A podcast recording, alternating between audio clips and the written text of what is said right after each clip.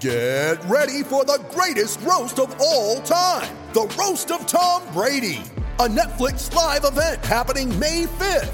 Hosted by Kevin Hart, the seven time world champion gets his cleats held to the fire by famous friends and frenemies on an unforgettable night where everything is fair game. Tune in on May 5th at 5 p.m. Pacific time for the Roast of Tom Brady, live only on Netflix. Welcome, welcome, welcome to the Hokie Hangover Podcast. I am Andrew Alex from ESPN Blacksburg. I am joined today by my good friend in the 757, Ricky LaBlue. Ricky, what's going on? Where in the hell is Mike McDaniel? I honestly couldn't tell you. He says he. That's the only question I have as we open up this pod in which Virginia Tech played Clemson. Mike McDaniel is nowhere to be found, and I'm feeling some type of way about it. It's definitely a result that was. I mean, I don't think many people thought Virginia Tech was going to win. The game played out maybe a little bit differently than people would have thought. Some positives, obviously, a good amount of negatives, and we will get to it all in just one second. But first, I got to tell the folks at home that this podcast is made possible by our good friends over at Main Street Pharmacy. Main Street Pharmacy in downtown Blacksburg is the pharmacy that you want to go to if you want a pharmacy that truly cares about you. So if you want a a healthcare provider that truly cares about your healthcare outcomes. Look no further than Main Street Pharmacy. Dr. Jeremy Counts and his wonderful staff will take care of everything you need. Well, Ricky, let's get it started. The Hokies fall 45 to 10 at the hands of number three, Clemson. Virginia Tech able to hang in the game for about two and a half quarters before the wheels really started to fall off. If you told me beforehand that this was going to be a 35 point Clemson victory, I would have said you are probably right. I just would not have thought it would have happened in the way that it did. I kind of was thinking, you know, a Trevor Lawrence dominating performance. He's out by halftime and the Hokies score their points in garbage time. That wasn't really the case. So I'm going to ask you first compared to what you expected going into the game, how did this game stack up? How did the Hokies perform? I think Saturday night's game was more frustrating than it would have been if they had just gone out there and gotten blown out from start to finish. Um, Clemson did not play particularly well in this game. If you actually go back and look at their offense, um, especially for the first three quarters, they were very stagnant. Trevor Lawrence made some really bad decisions. Uh, he had some throws that were really off. They could not get a ton of separation on the outside. The running game was very meh. They they they were not moving the ball with the efficiency that we've become accustomed to seeing Clemson move the ball. So that was one thing. Also, Virginia Tech was able to find some some holes in the Tigers defense in the early portion of this game, and they were able to run the ball a little bit. And for a moment, you thought maybe Tech's just caught them on a bad night, and if if the Hokies can play at something close to the level we saw them play at earlier in the season, they have a chance to keep this a game going into the fourth quarter. But as we saw for a variety of reasons, Virginia Tech just made way too many mistakes in order to to win this game. Um, I came away from it thinking that even though Clemson did win this game by 35 points, Virginia Tech should have kept this closer. Uh, but as I noted in my column that I published today on RickyLaBlue.com, bad teams find ways to lose games. They just do. And Virginia Tech found plenty of ways to do that in this one. I said during the game, especially early on, when Virginia Tech they, they were rolling, and even when Hendon Hooker came out, Braxton Burmeister played admirably, but it seemed that at every step of the way, Virginia Tech managed to shoot themselves in the foot per se, and essentially do almost everything that they needed to do to maybe take an early lead. And I know they had a lead early, but they would they would have been able to keep pace with Clemson better. And, and eventually, it was time for Cinderella to come home from the ball. A lot of penalties, a lot of mistakes. Point out the ones that really stuck out to you, and and importantly, who's to blame? Well, there's plenty of blame to go around. Um, we'll start with the coaching staff. I thought the initial game plan was spot on, actually. Um, Virginia Tech short, tried to shorten the game. Uh, we saw that from the start. They were staying in the huddle longer. They were running clock basically on offense, um, trying to keep the clock moving as long as possible. And the first half went by pretty fast. And that was by design. Virginia Tech wanted that. They wanted to give Clemson as few opportunities as possible to score, given the talent that they have on that side of the football and the deficiencies that Tech has on defense. Um, the problem is, is that what we saw from Virginia Tech early on, which was plenty of play action, uh, plenty of misdirection, um, Cornelsen spicing up the the play the, the play calling a little bit, it all went away, all of it. Virginia Tech reverted back to the same type of offense we've seen them revert to um, for most of the season, which is heavy read option, heavy quarterback power, heavy run, very little creativity in the passing game, uh, very few chances taken downfield. And as a result, Virginia Tech's offense went in a box um, for the second half of this game.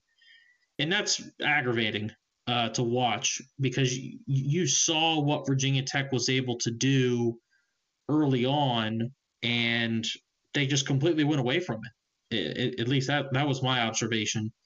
So the coaching staff on offense certainly deserves some of the blame because they went away from what was working. Defensively, they got off to a pretty good start. And then as the game went on, uh, specifically going into the third into the fourth quarter, they made no adjustments to counter what Clemson was doing. Clemson ran away from them in this game. Clemson scores the last uh, four touch, excuse me, five um, five touchdowns in this game, 35 unanswered for for Clemson. Um, Justin Hamilton had a good idea of what he was doing from the start, and he was outcoached in this game uh, by Tony Elliott and, and the Clemson staff. And so that was frustrating as well. But there's plenty of blame to go around, like I mentioned. The players.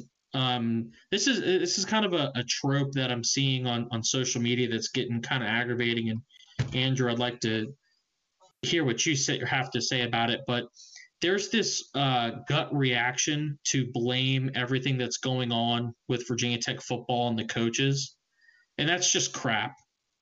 Um, the the players, even though at times they have played um, especially hard and have fought especially hard and have, have showed resilience, they hold plenty of blame for Virginia Tech's poor season thus far. And this game was no different. Brock Hoffman, who's a leader on this team, someone who has become a vocal leader, uh, really the the vocal leader of that offensive line, picks up two boneheaded, stupid 15 yard penalties. One was especially worse. Um, the, the the 15 yarder on the late hit after Braxton Burmeister had a quarterback keeper that netted maybe three or four yards, and then Brock Hoffman uh, just basically falls on a Clemson player and, and, costs Virginia Tech a chance to kick a field goal. Armani Chatman uh, just flat out dropped what should have been the easiest interception of his life. Uh, that would have been massive. Um, Braxton Burmeister, Burmeister fumbled a quarterback keeper immediately after Virginia Tech picked off Trevor Lawrence in the end zone to keep points from going up on the board. And Hendon Hooker fumbled a snap that basically opened up the floodgates as Derion Kendrick scooped it and scored a touchdown. So all of these these mistakes, whether they be mental or physical, the players have have plenty to look back on themselves and look at what they could have done better. It's not just a coaching issue. I'll look at it in a couple ways, right? First of all, let's acknowledge that to beat a team like Clemson, if you're Virginia Tech, where the vast majority of their players are just simply better, more talented athletes than the vast majority of Virginia Tech's players. I mean, that's not necessarily a slight to Virginia Tech's players. It's Clemson. I mean, they do also this not to, news, right? Like everyone knows that. Yeah, exactly. So to pull off an upset in college football, you need a, a combination of, to some extent, luck, and you can't make those kind of mistakes. And at the end of the day, it's not Justin Fuente's fault that Brock Hoffman kills drives with penalties unnecessarily. Inexplicable penalties. I mean, like, yeah. These are things that you cannot do. Like I'm I'm much more willing to to forgive someone like Armani Chatman for dropping an interception because look, folks, there's a reason he plays defensive back, right? If he had super reliable hands, he's athletic enough, he'd probably probably be playing receiver. Um, but uh, defensive backs drop interceptions. That happens, you know. But for someone like Brock Hoffman, who has been in college football long enough for him to commit those two 15 yard penalties, specifically the, the late hit after the Burmeister carry, it's just dumb, man. It's so dumb. And for someone who is supposed to be holding a leadership position, you flat out cannot do that in these types of situations. It's very similar to what we saw from Jarrod Hewitt earlier this year, where Hewitt was um, was flagged for a 15 yarder and then absolutely threw a tantrum and was ejected from the game, ejected from the sideline because he was acting like a 12 year old who didn't get his way. Those kinds of things are not excusable. And we saw Virginia Tech bench Brock Hoffman temporarily. And then after the second 15 yard penalty, they benched him for the remainder of the game. Um, I would assume he's going to get back onto the field against Virginia, but uh, those types of mistakes cannot happen whether you're playing Clemson or whether you're playing Western Carolina. It doesn't matter. Quite simply, whether it be you know the mental mistakes being the penalties or you know the fumbles, and like you said, I, you can't hold that against Armani Chatman because like you said. I mean, it's a pick. That stuff happens all the time. Those are but, those are physical mistakes. Those are physical errors, right? So, like in baseball, we talk about all the time. Guys have physical errors, and those are going to happen. Like you're you're just going to miss a throw from third base to first base, or you're going to misread a fly ball in the outfield. But if you just flat out forget how many outs there are, or you forget to go or where to go with the baseball in a particular situation, those are mental errors, and those are the ones that aren't acceptable. And Brock Hoffman specifically was a mental error, and I think it's fair to say that the um, the fumble from Burmeister and especially the the fumbled snap from Hendon Hooker, those are mental errors. You have to make sure those things are locked up tight. Notably, the one from Hooker there, and college football in general, playing it at a high level, is a huge commitment for these players, right?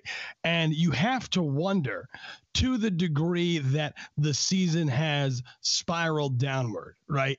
And with all the negativity surrounding the program from the voices on the outside, the lack of results on the field, it kind of felt like in that second half, y- you were watching a team that just mentally kind of checked out. And that's where you see a mental error with the fumble, where you see Brock Hoffman allowing his emotions to get the best of him. It, it, just simply wasn't disciplined football. And in that second half, watching the wheels fall off after a hot start almost seemed to be a symbolic reflection of the season to this point, right?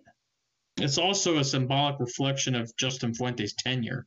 I mean, yeah go back and look at the first two seasons and you it was damn near impossible to find somebody who didn't think Justin Fuente was doing a really good job. He had won 19 games in two years. He won the ACC Coastal in year one, coached a really um, deficient and injured team in 2017 to nine wins. Uh, I mean, things were looking up for for Virginia Tech, and that's kind of how this game started from from the top. I mean, Tech was was punching uh, well above their weight class against Clemson, and they were hanging tough. And then all of a sudden, just things blew up, and um, it's it's really hard to watch because if Virginia Tech had just gone out there and got beat from start to finish, that would have been understandable because Clemson's that far and above than everybody. But Clemson did not play all that great of a game. I mean, they they opened it up in the second half, but for the first two and a half quarters, they were very mediocre relative to Clemson standard. They were definitely beatable. Um, and Virginia Tech not only missed opportunities to to put themselves out in front or to or to stay tied, they just flat out stepped on a rake on way too many occasions.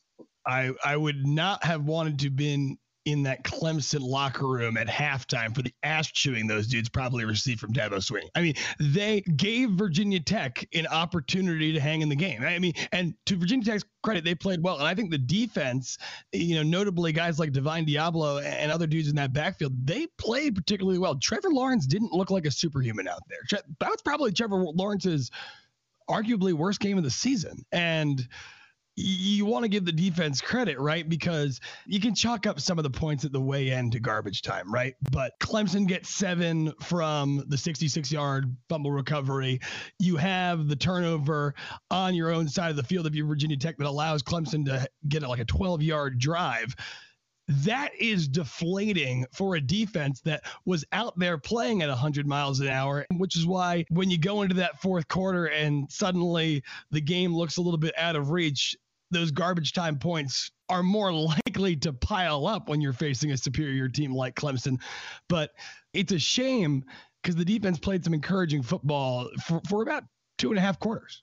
Yeah. And some people are going to use that as justification that Justin Hamilton has figured it out, which just blows my mind. If you think Justin Hamilton has it all figured out, go back in the time machine two weeks to uh, Heinz Field. Uh, yeah, I was going to say, like, we have seen this dog and pony show before with his defense where they come out to a decent start and then the wheels just fall off.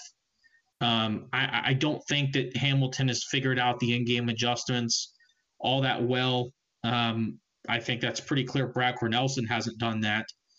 Uh, we've had a lot more opportunities to to to watch him struggle in in post halftime situations than Justin Hamilton, but uh, Virginia Tech was definitely outcoached in this game, particularly in the second half, and they were outplayed uh, in, in, the second half as well. And um, it, it it just goes to show that Virginia Tech is they they've got some some tools, right? Like they have some qualities about them that are redeemable, but they're not playing larger than the sum of their parts. They're playing less than the sum of their parts. And to me, that goes directly to coaching, uh, team and player leadership and culture, um, all of which are very, very uh, loosely related to X's and O's. I want to look at the end of half clock management because that's something that's controversy. For those of you that might not remember, Virginia Tech has the ball with about a minute and like six seconds to go. Fuente chooses to run the clock down. Khalil Herbert breaks up a big run, sets up the Hail Mary, and Virginia Tech ends up just short. That would have tied the game going into halftime. Now, I understand Justin Fuente's logic. Clemson on their previous drive had just gashed it down the throat of the Virginia Tech defense. They also had all three timeouts. So if your drive doesn't work, Clemson has the opportunity to get the ball back. That being said, Virginia Tech, in a game that you're going to need to have the stars align in order for you to win, taking the the conservative approach there does not seem like the right decision to me. What was your take? What kind of message does it send to your guys when you're basically punting on 55 seconds and three timeouts. What kind of message does that send? It says you don't believe in them, but hasn't that been the message all year when it comes to this offense? You don't believe in your personnel to move the ball down the field. Well, that and they don't believe in the defense either to get a stop, right? So it, to me, that's what that that's what those decisions said to me was that Virginia Tech did not believe in their players to execute a a, a short, um, under two minutes situation on offense or on defense. Um, you can't send that type of message to your players consistently. Like that's that I know that, that Justin Fuente generally plays these types of situations pretty conservatively. He very rarely goes balls to the wall uh, in, in, under two minutes. But when you're playing the number three team in the country and you're right there, you've got to take some chances to go win football games. And to me, that's not like chasing points because you, you never want to chase points too early. But to me, that's not chasing points. Taking advantage of the three timeouts that you've saved and the 55 seconds left on the clock, to me, that's just basic coaching. Now, I'm not a football coach. I've never been a football coach. I will most likely never be one. But as an observer of the program, to me, that that that felt very, very small time to me. It, it almost felt like Fuente was coaching scared in that moment, and um, that was probably kind of the beginning of the end of of Tech's run to to dethrone Clemson here. Um, it was just it was super deflating. You, you could almost feel the the wind from Virginia Tech sails just go right out the door, uh, and from that point on, Clemson dominated the game. Ricky, I want to talk about the quarterback situation real quick. First, we'll talk about the job that, well, not, I wouldn't even say the job that Hendon Hooker did, but the situation surrounding Hendon Hooker. Then we can talk about Burmeister, and we can talk about a player that, let's be let's be frank, folks, we did not expect to talk about him playing in a live game situation. That would be Knox Kadum. So Hendon Hooker, he goes in, gets pulled after the first drive after, after dropping a snap, didn't hold the huddle well ultimately like it pulls from the game due to, I guess they were saying it was being cold. Now, granted, I, I, wasn't in the press conference today, so I don't really know how this story has evolved or if any new information has come out, but there have been speculation of whether maybe it was a serious health thing, maybe had a panic attack, who knows. What do you make of this Hendon Hooker situation? Because this is quite frankly a player being pulled for being cold is is a new one. I have never heard that before. Neither have I. And so let's go back to when this was happening. So I'm I'm watching the game with a couple friends of mine, and um, I see Hendon almost convulsing on the sidelines. And this was this was after he had been taken out the second time. So he was taken out the first time. The the reasoning then was he dropped the snap and apparently he was pulling the offense out of the huddle too early. And that was not what the game plan was going in. The game plan was they were going to run the huddle down, they were going to run the play clock to zero every play to keep the clock moving. That's fine. I get it. I don't really have a problem with that. So they go to Braxton. Braxton has some moderate success on offense. So the coaching staff said, screw it, we're going to keep Braxton in. Things are working. They plan on going back to Hendon later in the game, and they do, and he fumbles snap. So the camera goes back to Hendon, and by that point, I'm wondering what the hell's going on because Hendon just dropped.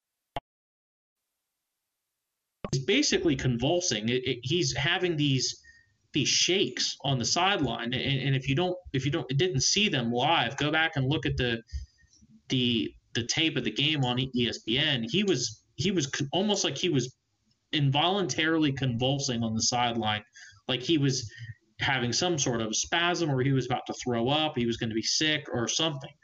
And they ended up taking him into the locker room. And when they did take him into the locker room, you got a brief glimpse of inside, and you could see that he was still doing it while he was walking in there. He was still bobbing back and forth like he was writhing in pain, and it looked pretty serious. Um, and then we, yeah, and then we find out in the in the post game presser that the trainer told Justin Fuente that Hendon Hooker was cold. And I'm not going to lie, my first reaction was, what the hell does that mean? Like, you're telling me a player got is saying he can't play because he's cold? That sounds ridiculous. So Sunday rolls around, and uh, Mike Niziolek, who is the Roanoke Times beat writer covering Virginia Tech football, talks to Hendon's dad. And Hendon's dad says, that um, he was having muscle spasms because of the cold. I have talked to some, I mean, not medical experts because I just haven't, um, but people who I believe in who have who've been around football, college football long enough. They say that um, in situations where someone is sick or if someone has a fever, apparently extreme cold can cause muscle spasms. So I'm not going to discount that. I'll I'll go ahead and take it for what it's worth and give Hendon Hooker the benefit of the doubt. I would be shocked if Hendon Hooker basically quit on a game because it was cold outside. I don't think that that would ever happen. Um, so I'm going to go ahead and take that at face value. Uh, if that's the case, then Hendon he better warm up for next weekend because it's supposed to be pretty damn cold in Blacksburg again, and it's going to be a night game. Um, but it was one hell of a situation, man, because you've got Hendon Hooker, who I still believe is the best quarterback on this roster. He was not playing smart football, dropping the snap and, and not executing the game plan. Braxton Burmeister goes in, has a decent little run, and then he gets hurt. And then guess who's out there at quarterback, folks? Knox Kadum, baby. The former James Madison commit who didn't really didn't initially have a Virginia Tech offer and then the only reason that he ended up getting a Virginia Tech offer was because Hendon Hooker entered himself into the portal a couple years ago. Um, and it was it was a hell of a situation. And um, I'll, I'll, be honest, Kadum didn't blow up, which is I think as better as anyone could have expected. I got to give credit to Kadum because I mean, w- one of my really good friends is uh, Chase Muma, who was basically Knox Kadum before Knox Kadum. He was the scout team quarterback, fourth on the roster. You don't really ever expect to play, and between even with the transfer of Quincy Patterson, when you're number three, the third string quarterback doesn't expect to play, but suddenly you're Knox Kadum and you're out there facing not just like you know a regular ACC team, but the Clemson Tigers, and he played admirably. And if the game got out of hand, it wasn't Knox Kadum's fault, right? I mean, four no. for six, he managed the offense to whatever degree he could. At that point, the game was kind of out of reach anyway. You, you got to give the kid credit, but on the other side of this, Ricky, now you're Justin Fuente you got to win this game against UVA, if for nothing else other than pride and to save face. You're preparing for, like you mentioned, a night game in Blacksburg where it will be cold, and you have to balance the fact that Hendon Hooker had this strange non-injury related cold situation that pulled him out of the game. Braxton Burmeister's just going to be a little banged up. How, how do you go about prepping for this? Well, they need to make sure Hendon's ready to go. Uh, Hendon is still QB one on this team, in my opinion. Um, if he isn't, then they'll have to roll with with Braxton Burmeister. Mean, those are clearly the one and se- the first and second options. But I it wouldn't shock me if Knox Kadum gets a few more practice reps this week because of the quarterback situation that they're facing. Um, Virginia's defense is beatable, but you don't want to go into it with a quarterback who's completely unprepared for for the game plan. And that's basically what Knox Kadum was against Clemson. He was completely unprepared. He had basically no training uh, for for Clemson's defense. Uh, and props to him for for not um, making an ass of himself. He actually it was quite impressive given the situation. So I don't really know what this quarterback situation is going to look like. My guess would be that Hendon is going to start. I think they'll get all of this other stuff figured out. Um, I'm speculating, but my guess was that Hendon was not feeling all that great coming into the game, and um, the the cold was making that significantly worse. Uh, it sounds like Braxton is going to be fine, but we'll have to wait and see. But it's certainly concerning given that you're going into a game against Virginia where you need all hands on deck and you aren't very confident in the health of your top two quarterbacks. I mean, overall, though, and we'll get into this in much more depth in our preview podcast, but did the Clemson game move the needle for you at all, one way or another, insofar as your confidence in Virginia Tech's ability to beat UVA in the season finale? Um, no, not really. The game went. If you exclude the way in which it happened, the game went the way we expected it. Right, Tech got blown out by 35, so um, nothing was really shocking in that regard. The way in which it happened was kind of surprising, but eventually, you know, reason prevailed and Virginia Tech got their got their ass kicked. Virginia is obviously not Clemson. Virginia is, is definitely beatable. Now the Hoos are on a four game win streak, which is shocking given that they had lost four in a row directly before this. Um, Virginia definitely has some talent. Virginia's not going to be a walk in the park by any means. This game is basically a toss up. You've got two underperforming teams with a lot of pride and a lot of ego on the line. Um, to me, this this week means a whole hell of a lot more when it comes to Justin Fuente's future than the Clemson game because the Clemson game was basically a foregone conclusion.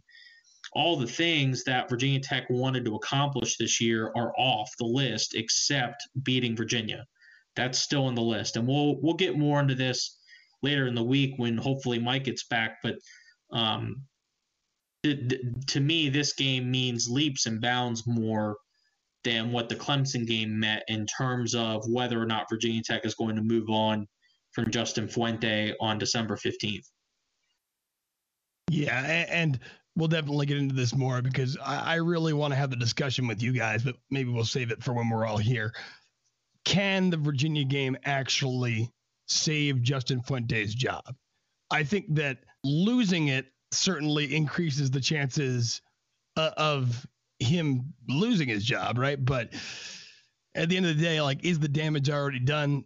That's a, that's a bigger in-depth situation. But yeah, the Clemson game probably this is a tough one to review, Ricky. It's so it's so frustrating because Virginia Tech, like all, all, season long, we've seen Virginia Tech put together like two quarters of good football, or a quarter and a half of good football, or even three and a half quarters of good football.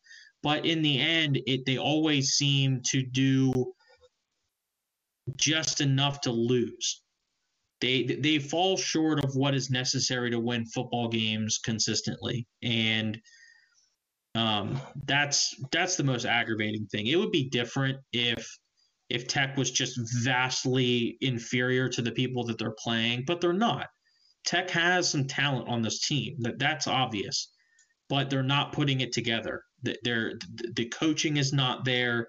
The team leadership, not just coaches but players, is not there.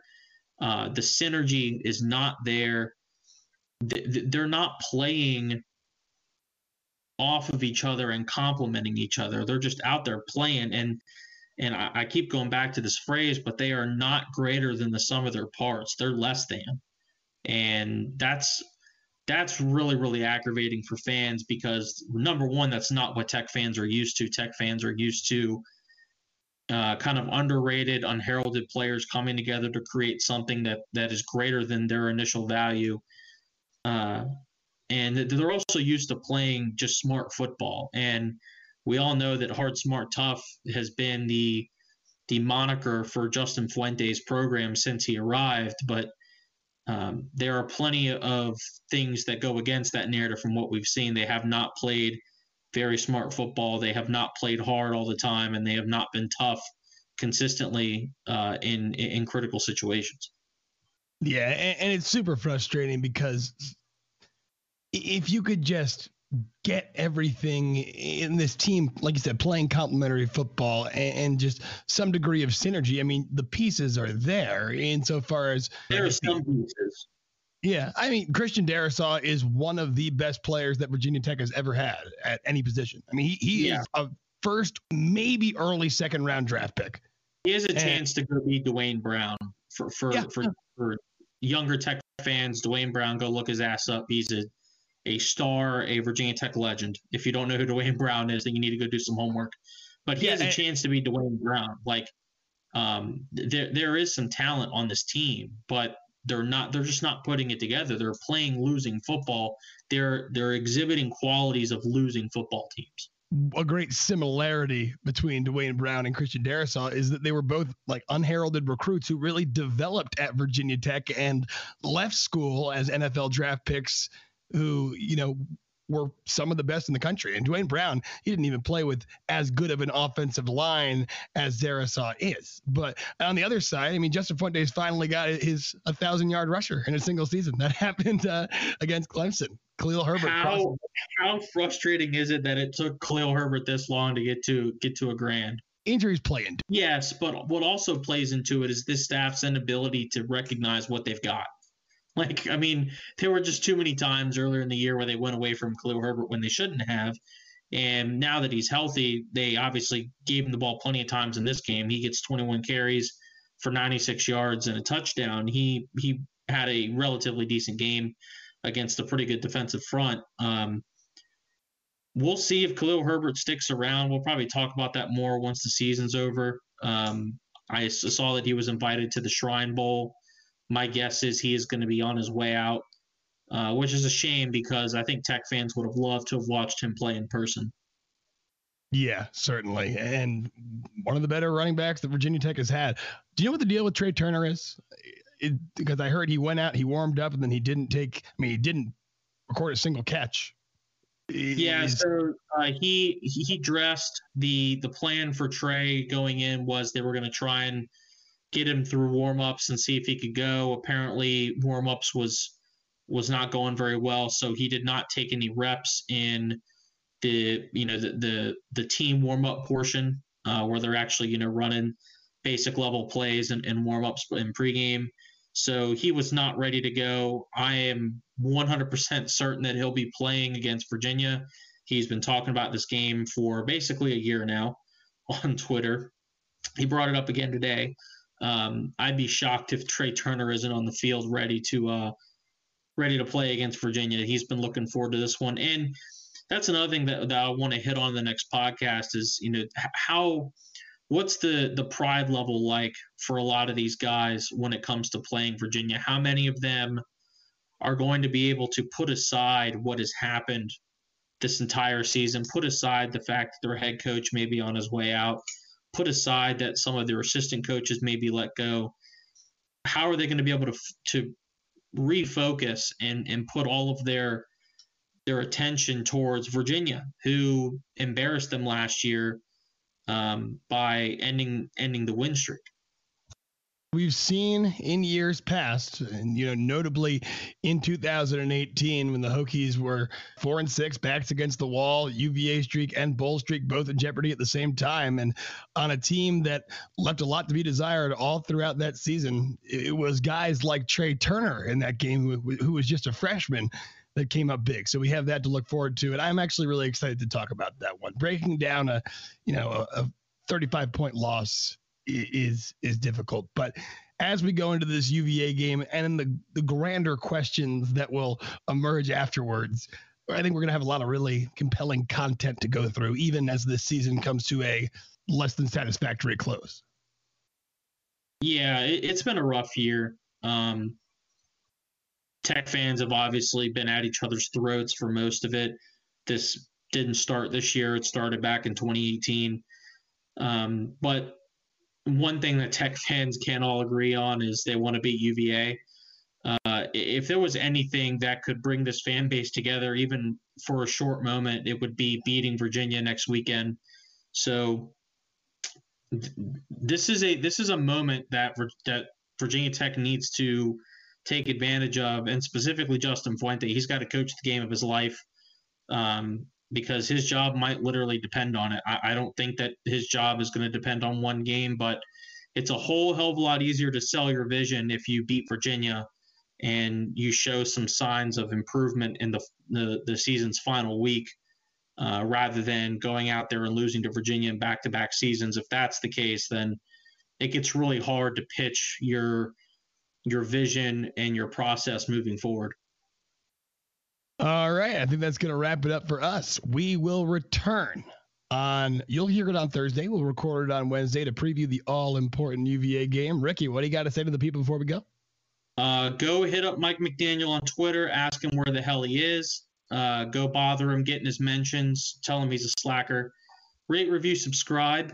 Um, make sure you're sharing the podcast with your friends, your buddies. Uh, that's definitely been the way we've been able to boost our following this season. It's been a great year for us for the pod. Um, I know we've had a ton of fun doing it. So please rate, review, subscribe.